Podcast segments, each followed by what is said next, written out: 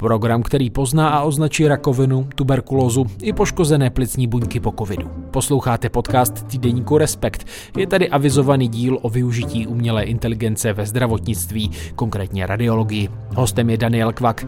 Tento informatik stojí v čele české firmy CareBot. Systém, který vyvíjejí, pomáhá lékařům rozpoznat onemocnění na rentgenových snímcích. Uslyšíte, jak taková diagnostika v praxi funguje, i o tom, jak se celý nápad začal zhmotňovat v době pandémie, ale i o možných úskalích AI v lékařství. Podnětný poslech vám přeje Štěpán Sedláček. Mé jméno je Daniel Kvak, působím jako CEO ve společnosti Carebot, zároveň jako doktorant působím na Masarykově univerzitě, kde se věnuju strojovému učení, umělé inteligenci. V rámci společnosti Carebot tak vyvíjíme doporučující systémy pro lékaře, které mají za cíl zpřesnit, efektivnit diagnostiku nejenom z rentgenových snímků. Vy jste začali vyvíjet Carebot, tuším v roce 2020 zhruba, během pandemie přišel ten nápad? Přesně tak. Prvotní nápad přišel v roce 2020 v průběhu pandemie COVID-19, kdy jsme vlastně sledovali tu zahlcenost lékařů, především ve spojitosti s těmi nálezy té plicní konsolidace, která se může vlastně na těch snímcích vyskytovat.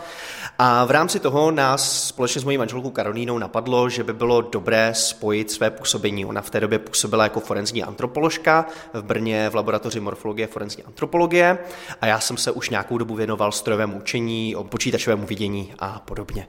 Spojili jsme tedy síly dohromady a navrhli jsme vlastně první verzi systému, který by měl sloužit k tomu, aby rozlišoval mezi pacienty s nálezem COVID-19, pacienty s jinými nálezy, po případě těmi zdravými snímky. S tady touto myšlenkou jsme vlastně oslovili některé lékaře, respektive zveřejnili jsme takovou výzvu na LinkedIn, na sociální sítě a lékaři se nám potom začali ozývat, řekli nám, to je skvělý nápad, určitě by se nám to hodilo, ale je tam spousta ale. Mají určité zaryté postupy, existuje tam velká míra standardizace, samozřejmě regulatorní věci, to je kapitola sama o sobě.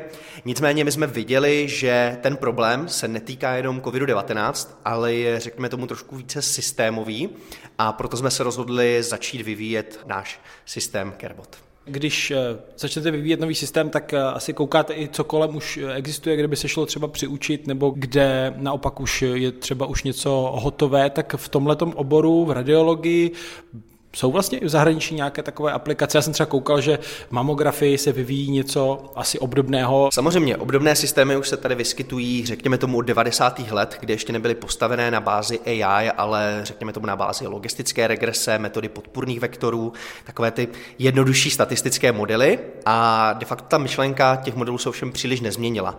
My samozřejmě byli jsme si vědomi toho, že podobná řešení existují. V ten moment, kdy my jsme navrhli naše covidové řešení, se něco podobného stalo stalo i na Tajvanu a v Jižní Koreji. Situace tam byla ale trošku rozdílná. Oni rovnou vzali ty systémy a rovnou je začali nasazovat do samotné klinické praxe. To samozřejmě v rámci Evropy nebylo úplně možné, ale sledovali jsme ten progres, který se tam děje a snažili jsme se i poučit z jejich chyb. To znamená, že co se týče aplikace umělé inteligence ve zdravotnictví, je to samozřejmě citlivé téma, je to velice komplexní problematika a ten postup návrhu těch systémů musí být opravdu robustní. Ty výsledky musí být opravdu dobře kvantifikovatelné, musí být dobře ověřené vědeckými metodami a to byly určitě body, kde my jsme se poučili a snažili jsme se jít, řekněme tomu, tou klinicky nejpřesnější, nejčistší cestou. Čili určitě sledujeme i teď nasazování umělé inteligence, zatímco řekněme tomu, v západní Evropě už sledujeme takováto nasazení, řekněme tomu v jihovýchodní Ázii toho sledujeme ještě mnohem více, tak u nás je to nasazování velice postupné. Je takové velice opatrné a samozřejmě já proto mám velké pochopení. Když to řeknu trošku lidsky, není to jako když uděláme doporučující systém někde e-commerce a zákazníkovi doporučíme červenou nebo zelenou pohovku, tak se vlastně nic moc nestane, ale zde jde opravdu o zdraví pacienta, čili ten pacient musí být vždy na prvním místě a bezpečnost takového systému musí být vždy, musí být vždy dodržena. A to byly určitě věci, které jsme sledovali již od počátku a snažíme se je sledovat i nyní. A mohl byste tedy eh, přiblížit, ehm, Co už dnes ta aplikace Carebot teda umí, na jakém je teď, nebo v jakém je teď stádiu po těch několika letech vývoje? Možná můžete i eh, okomentovat, ukázat nějaký příklad, že bychom si to na tom teda v audiu přiblížili.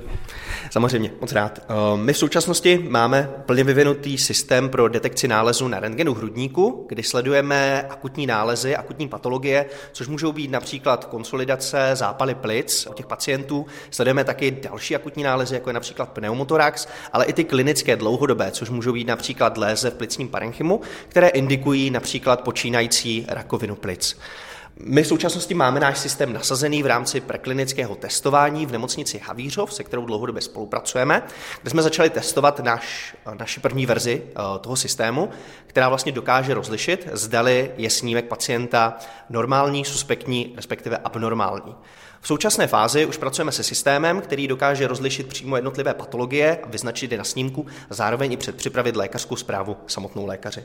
Když se zde podíváme takže my si tady otevřeme na počítači asi eh, nějaký snímek, který zpracoval Carebot. Náš systém vlastně funguje na tom, že je přímo implementovaný v systémech, který lékaři už dnes nyní velice aktivně používají. Jsou to takzvané systémy PAX, které slouží k pořizování, respektive k archivaci a zobrazování té obrazové dokumentace pacienta, ať už rentgenových snímků, CT a dalších. My tedy implementujeme náš systém přímo zde, to znamená, že lékař nemusí na nic kliknout, vše se děje absolutně automaticky podle předem nastavených filtrů. Jakmile je tedy snímek od radiologického asistenta pořízen, je vlastně uložen v tady tomto archivu a následně jde na to hodnocení lékaři. My v ten moment už mu předkládáme dvě hlavní informace. Jedna z toho je textová zpráva, která indikuje například nálezy, které se na tom snímku můžou vyskytovat. Zde si můžeme například přečíst plíce, plicní parenchym je bez známek konsolidace, to znamená, že pacient netrpí například zápalem plic, plicní křídla jsou rozvinutá, netrpí pneumotoraxem, ale můžeme zde vidět například informaci o tom, že jsou přítomné ložiskové změny plicního parenchymu, to znamená, že tam může být nějaká indikace, která může teoreticky znamenat například rakovinu plic. Jako druhou informaci, kterou tomu lékaři poskytujeme, je lokalizace přímo samotného nálezu. Tu si může kdykoliv vypnout a zapnout podle jeho vlastní potřeby. Na tom rentgenovém snímku se vlastně zobrazuje uh, obdélník, který označuje to případné ložisko nebo to místo. Přesně tak. Na snímku zobrazujeme lékaři přímo uh, v samotném rentgenovém snímku lokalizaci toho nálezu, malinkou kostičku, která ukáže přímo to konkrétní místo, kde se ta patologie, kde se ten nález může vyskytovat, tak, aby ho radiolog už nikdy nepřehlédl. Vy jste vlastně publikovali v takovém novém vědeckém žurnálu Biomedy Informatics. V lednu to vyšlo článek, který právě vychází z toho, z několika set snímků, které jste prošli a i pod dozorem několika radiologů. Vám z toho vypadly nějaké výsledky, nějaká úspěšnost, i nějaké třeba nesprávně označené snímky, tak s jakým se setkáváte reakcemi vlastně, když už to máte v recenzovaném časopise? Samozřejmě pro nás to byla jedna z hlavních priorit. Já si totiž myslím, že výsledky, které ta umělá inteligence musí vykázat, musí být opravdu klinicky validované, musí být dobře připravené, musí být dobře prezentovatelné a samozřejmě musí být potvrzeny v nějakém multi-reader studii. To znamená, vememe opravdu několik radiologů s různou úrovní zkušeností a zkoušíme se podívat na to, jak by reagovali oni versus jak by reagoval systém. Takovou menší nevýhodou těch AI systémů ve zdravotnictví je samozřejmě vyšší míra falešné pozitivity. To znamená, že ten systém detekuje nějakou abnormální změnu, i přesto, že tam není. Naopak ale se tyto systémy vykazují tím, že mají velice nízkou míru falešné negativity, čili vysokou senzitivitu, a to znamená, že nepřehlednou nějaký patologický nález, pokud tam opravdu je.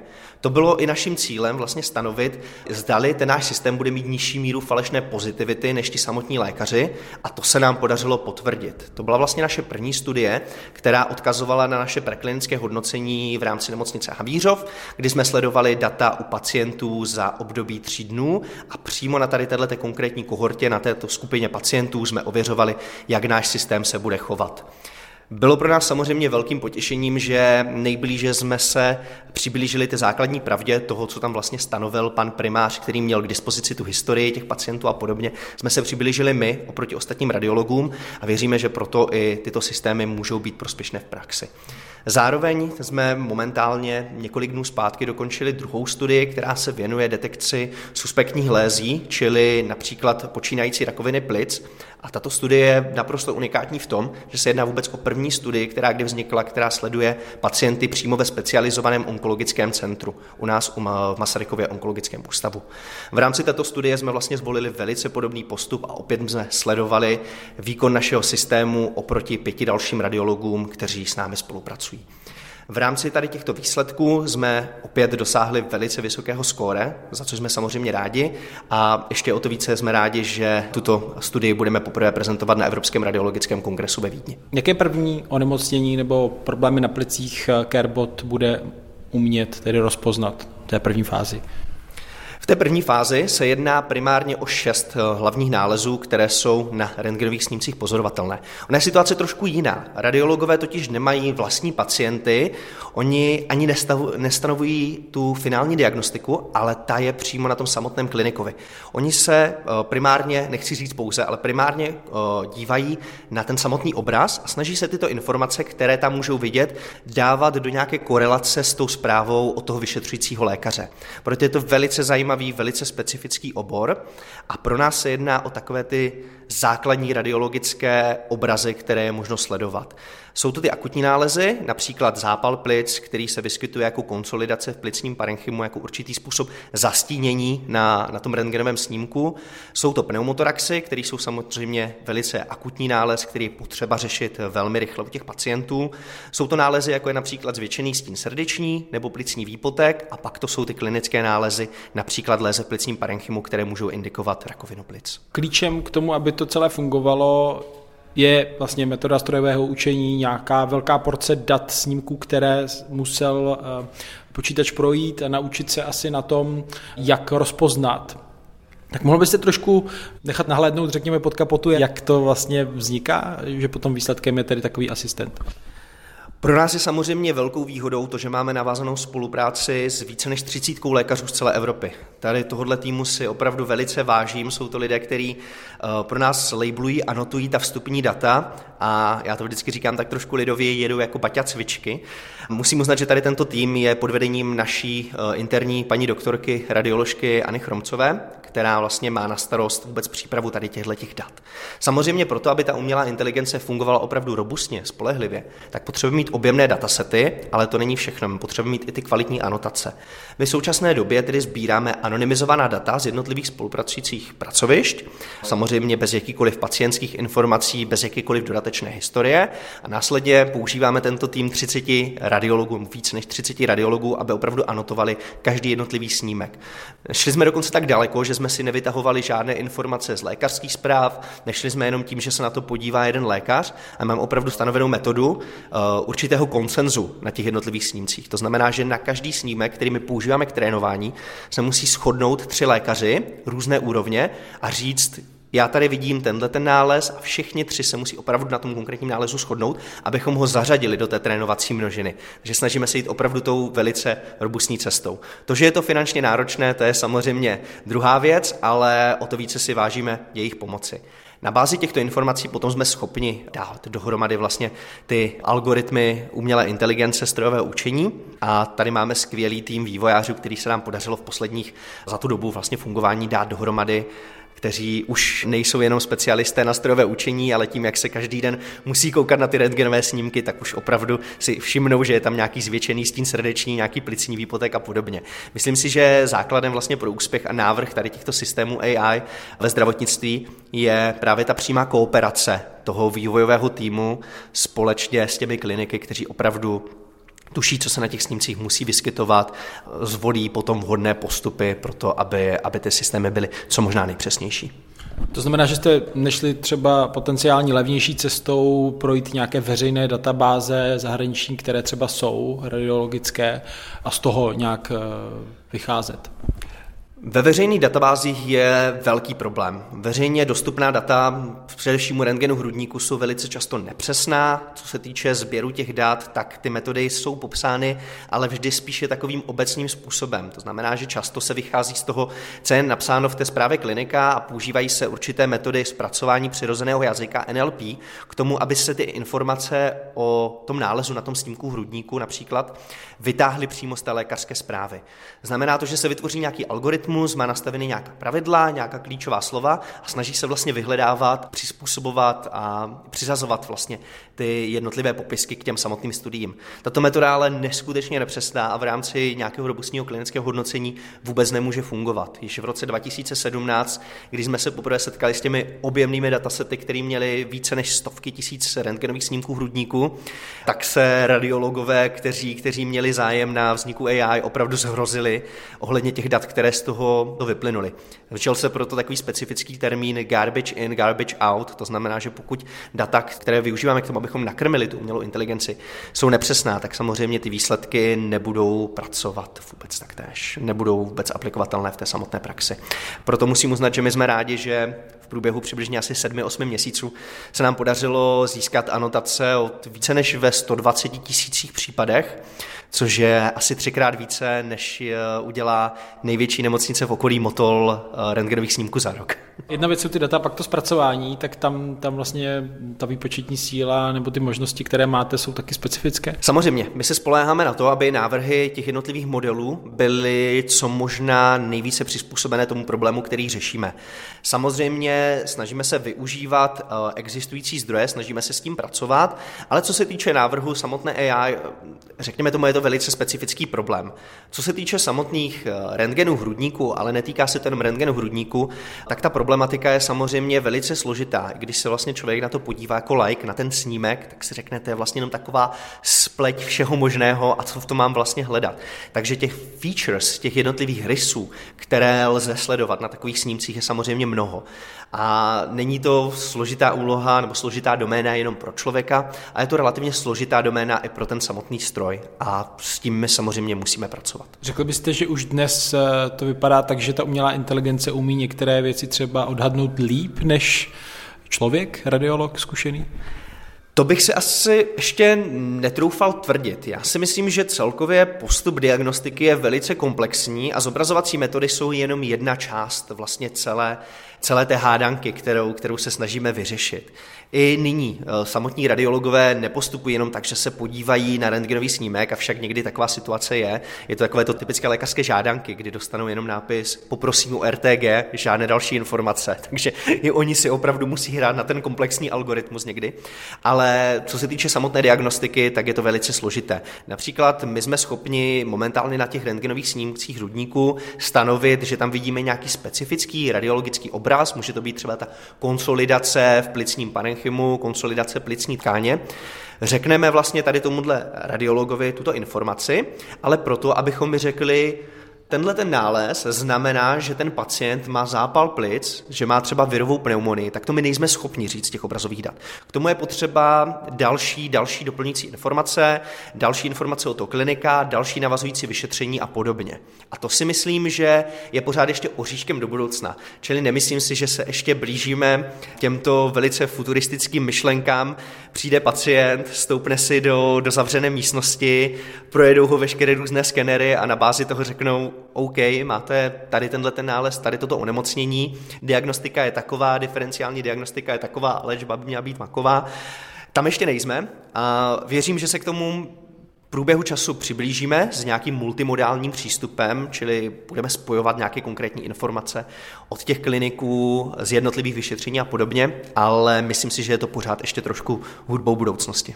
A je tam i třeba do budoucna nějaká možnost, že by eh, tomu lékaři vlastně ta umělá inteligence ještě třeba pomohla i v tom zobrazení, že by vlastně z pohledu toho, co to strojové, to, co tam identifikuje, ještě jako jinak nasvítil, ukázal tomu, tomu lékaři, nebo to je úplně jiná cesta? To je samozřejmě složitou otázkou. Já si myslím, že už teď uh, nám to strojové učení v těch zobrazovacích metodách je schopno podhalit věci, které se nám třeba úplně nemusí zdát. Uh, máme za sebou různé interní testování, různé klinické studie a opravdu se nám už kolikrát stalo, že jsme měli stanovenou základní pravdu, čili měli jsme schodu nějakých tří lékařů na tom konkrétním nálezu, co by se tam mělo vyskytovat nebo nemělo. I přesto nám vlastně ta umělá inteligence řekla jinačí výstup, předložili jsme těm lékařům a oni nám řekli, no vlastně, aha, teď už to tady vidím. Takže i k tady těmto situacím může docházet. Samozřejmě cílem té umělé inteligence je i přesně tady tohle aby to nebyl jenom de facto ten doporučující nástroj, ale aby ten nástroj sloužil i k tomu, aby odhalil to, co by ten lékař teoreticky mohl přehlednout. Myslím si, že to je jedním z hlavních cílů a když se nám něco takového v praxi stane, tak občas toho dostaneme ještě i husí kůži. No a jak to vypadá tedy s Carebotem a využitím v praxi? Chápu, že tam je potřeba splnit prostě nějaké licence, projít nějakými testy a tak, ale kdyby mohl být eh, využití pro radiologii v České republice na běžné úrovni? Nasazení jakéhokoliv zdravotnického prostředku je samozřejmě velice složitá úloha. Máme zde regulatory strategii, eh, nařízení, kterému se říká MDR, Medical Device Regulation, které bylo schváleno Evropským parlamentem. Samozřejmě tady toto nařízení stanovuje, eh, řekněme tomu, veškeré nároky na toho výrobce těch zdravotnických prostředků.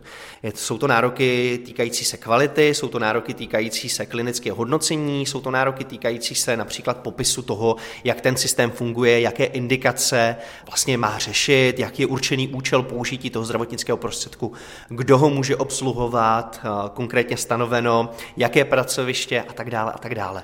To je samozřejmě velice komplexní problematika a my si ji snažíme řešit. V současnosti tedy podáváme žádost o schválení zdravotnického prostředku u notifikované osoby, která tyto žádosti řeší a počítáme s tím, že naše první řešení pro rentgen hrudníku by mělo být certifikováno někdy v Q3, Q4 letošního roku. Samozřejmě to nás potom opravňuje jít nejen do nemocnic zde v České republice, ale po celé Evropě už s tím přímým nasazením. Samozřejmě my, i když teď nasazujeme náš systém v nějakém testovacím prostředí, tak se snažíme dělat si takové menší interní testování ještě předtím, než tam jdeme. To znamená, vyžádáme si retrospektivně určitý počet snímků o té nemocnice, použijeme náš tým lékařů k tomu, aby validovalo, eh, aby ohodnotili ty snímky, které jsme si vyžádali a náš systém potom porovnáváme v rámci té performance, abychom věděli, jak se bude na tom konkrétním pracovišti eh, chovat. Samozřejmě v rámci Carebotu už nyní neřešíme jenom samotný rentgen hrudníku, ale hodně aktivně se věnujeme škálování. Nás zajímají de facto jakékoliv zobrazovací metody, které se vyskytují nejenom v radiologii, může to být onkologie, může to být dermatologie, mohou to být i další sféry, do kterých chceme proniknout.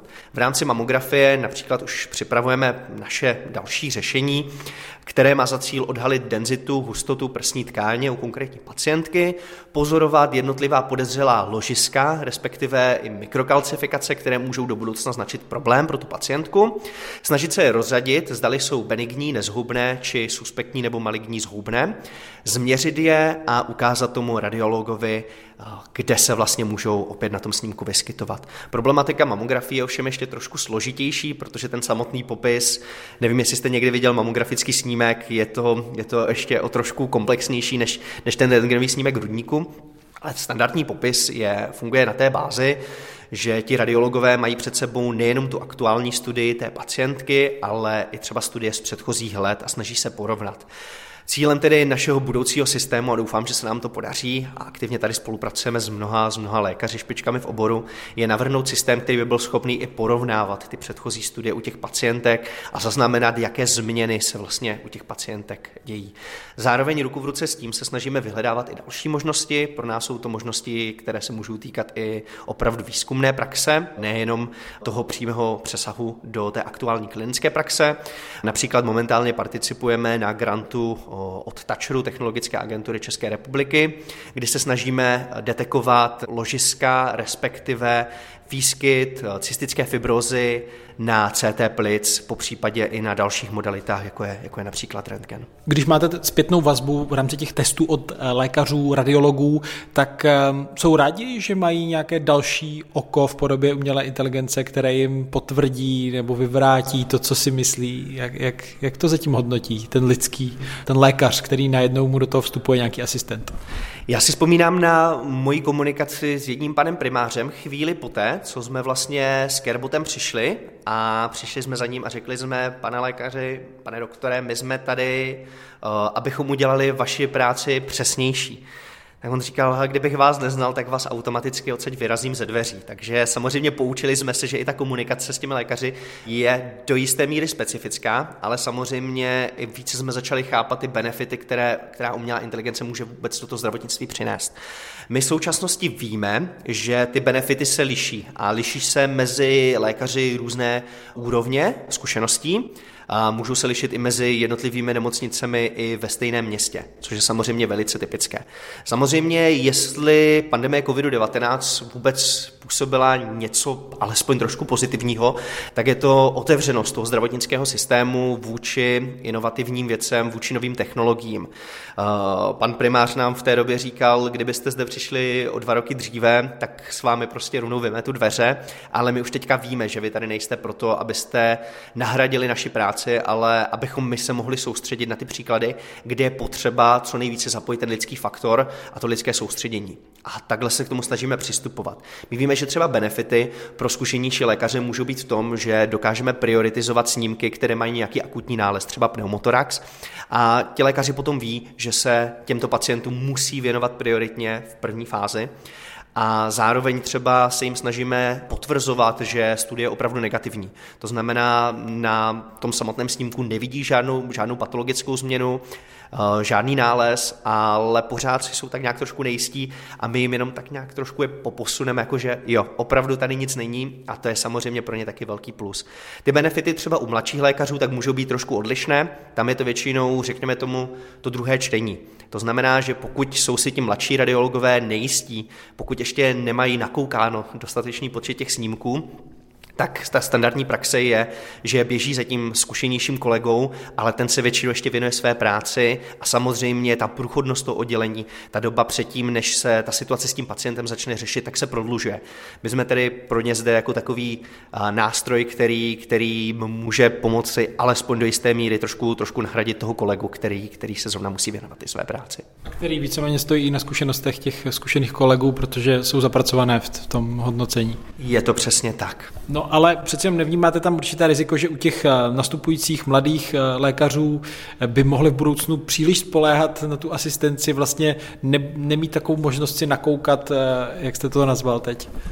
Samozřejmě, to je určitě vždycky nějaké, nějaké riziko, ale myslím si, že to je riziko, které my se snažíme velice aktivně řešit. My totiž Carebotu se nechceme věnovat jenom samotnému vývoji těch systémů, ale snažíme se hodně věnovat i té samotné osvětě. To znamená, když my přijedeme do té nemocnice, když se opravdu bavíme s těmi lékaři, ať už primáři nebo těmi mladšími lékaři, ohledně nasazení takového systému, tak my s nimi hodně aktivně konzultujeme i veškeré jejich připomínky, které by k tomu měly mít. Samozřejmě toto je určitě jedna z připomínek a jedna z otázek, kterou mají.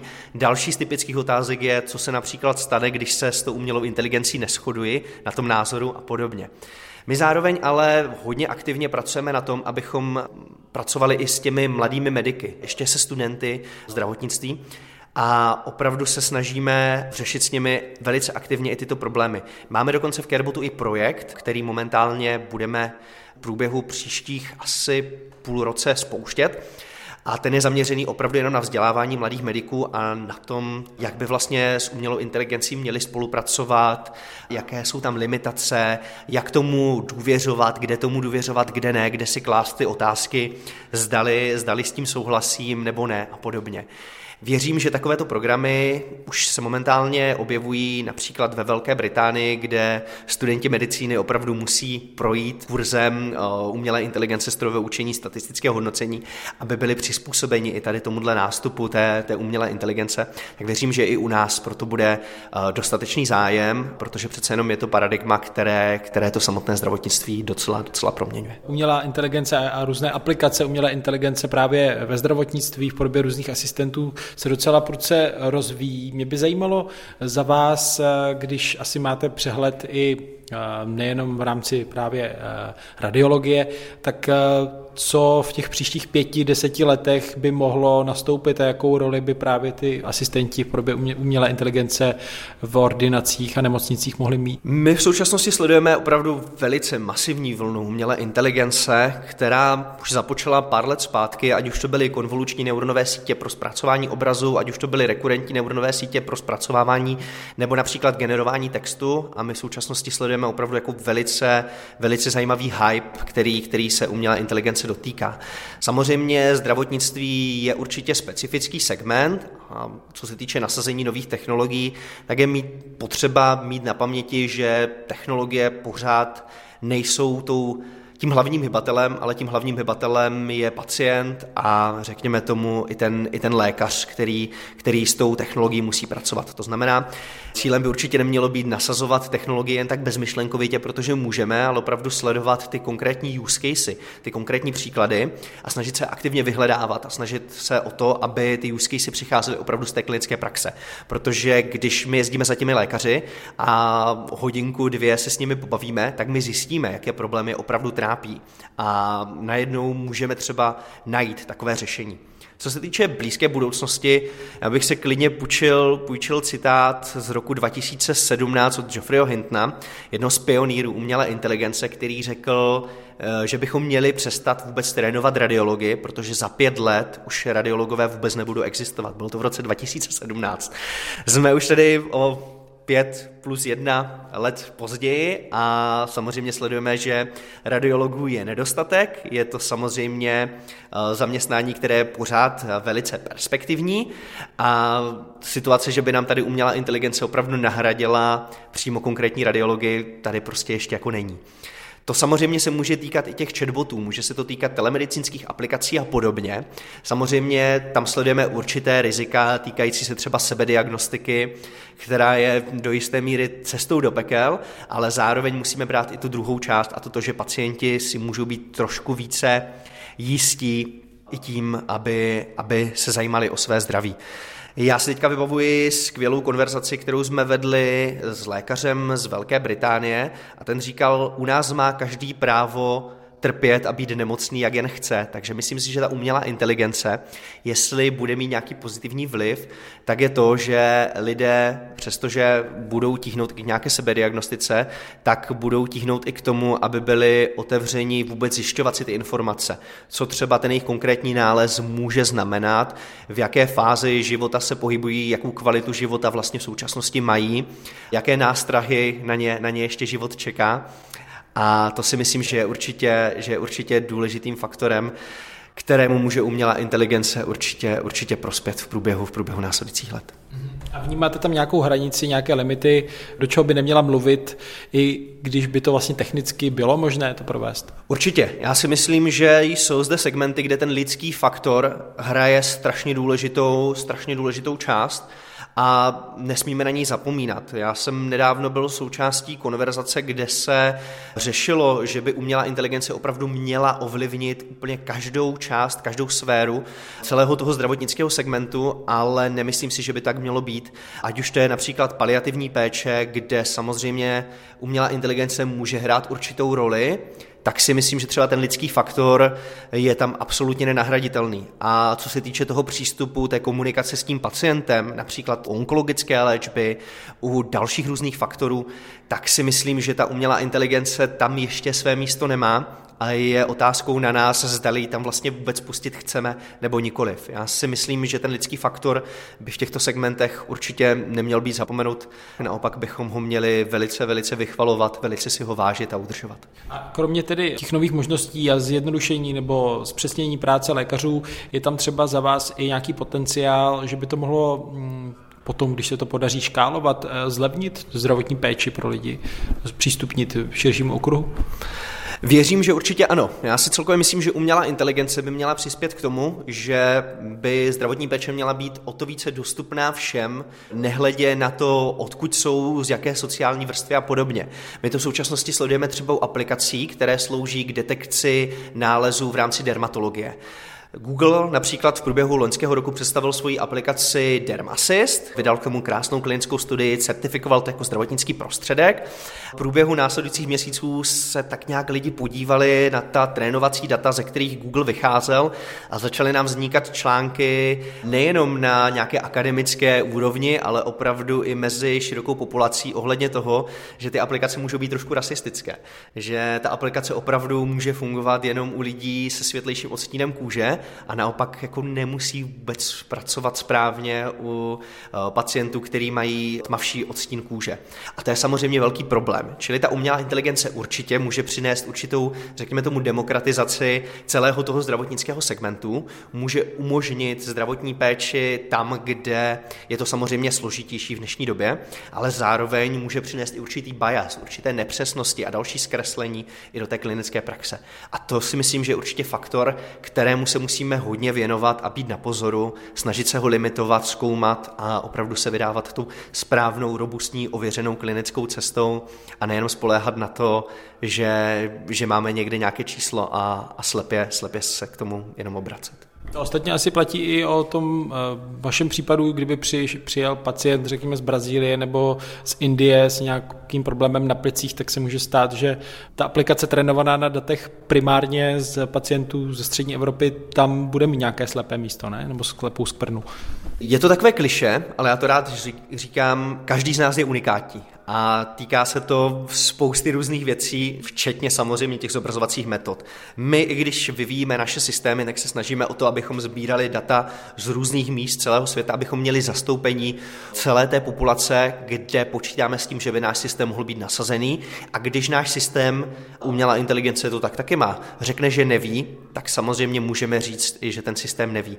Eh, jedná se například o nastavení takzvaných modelů, kterým se říká out of distribution. To jsou modely, které popisují, že ta umělá inteligence byla natrénována na nějakých datech a pokud je jí předklad, jsou jí předkládány nějaká data, která dříve uh, neviděla podobnou distribuci těch dat, podobné vzory těch dat, tak ona dokáže říct, tento příklad jsem neviděla, nechci na něm provádět hodnocení, šmitec. Takže to si myslím, že určitě je důležitou součástí toho, co by v rámci výzkumu vývoje umělé inteligence mělo být bráno v potaz dodává Daniel Kvak, šéf startupu společnosti eh, Carebot. Děkuji moc za rozhovor a že jsi si udělal čas pro týdenník Respekt. Moc krát děkuji. Poslechnout si také můžete předchozí díl o AI s Martinem Uhlířem a Jiřím Matasem o umělé inteligenci, chatbotech i vývoji autonomních vozidel. Díky za pozornost i za podporu. Tento podcast vzniká díky předplatitelům týdeníku Respekt. Zdraví vás Štěpán Sedláček.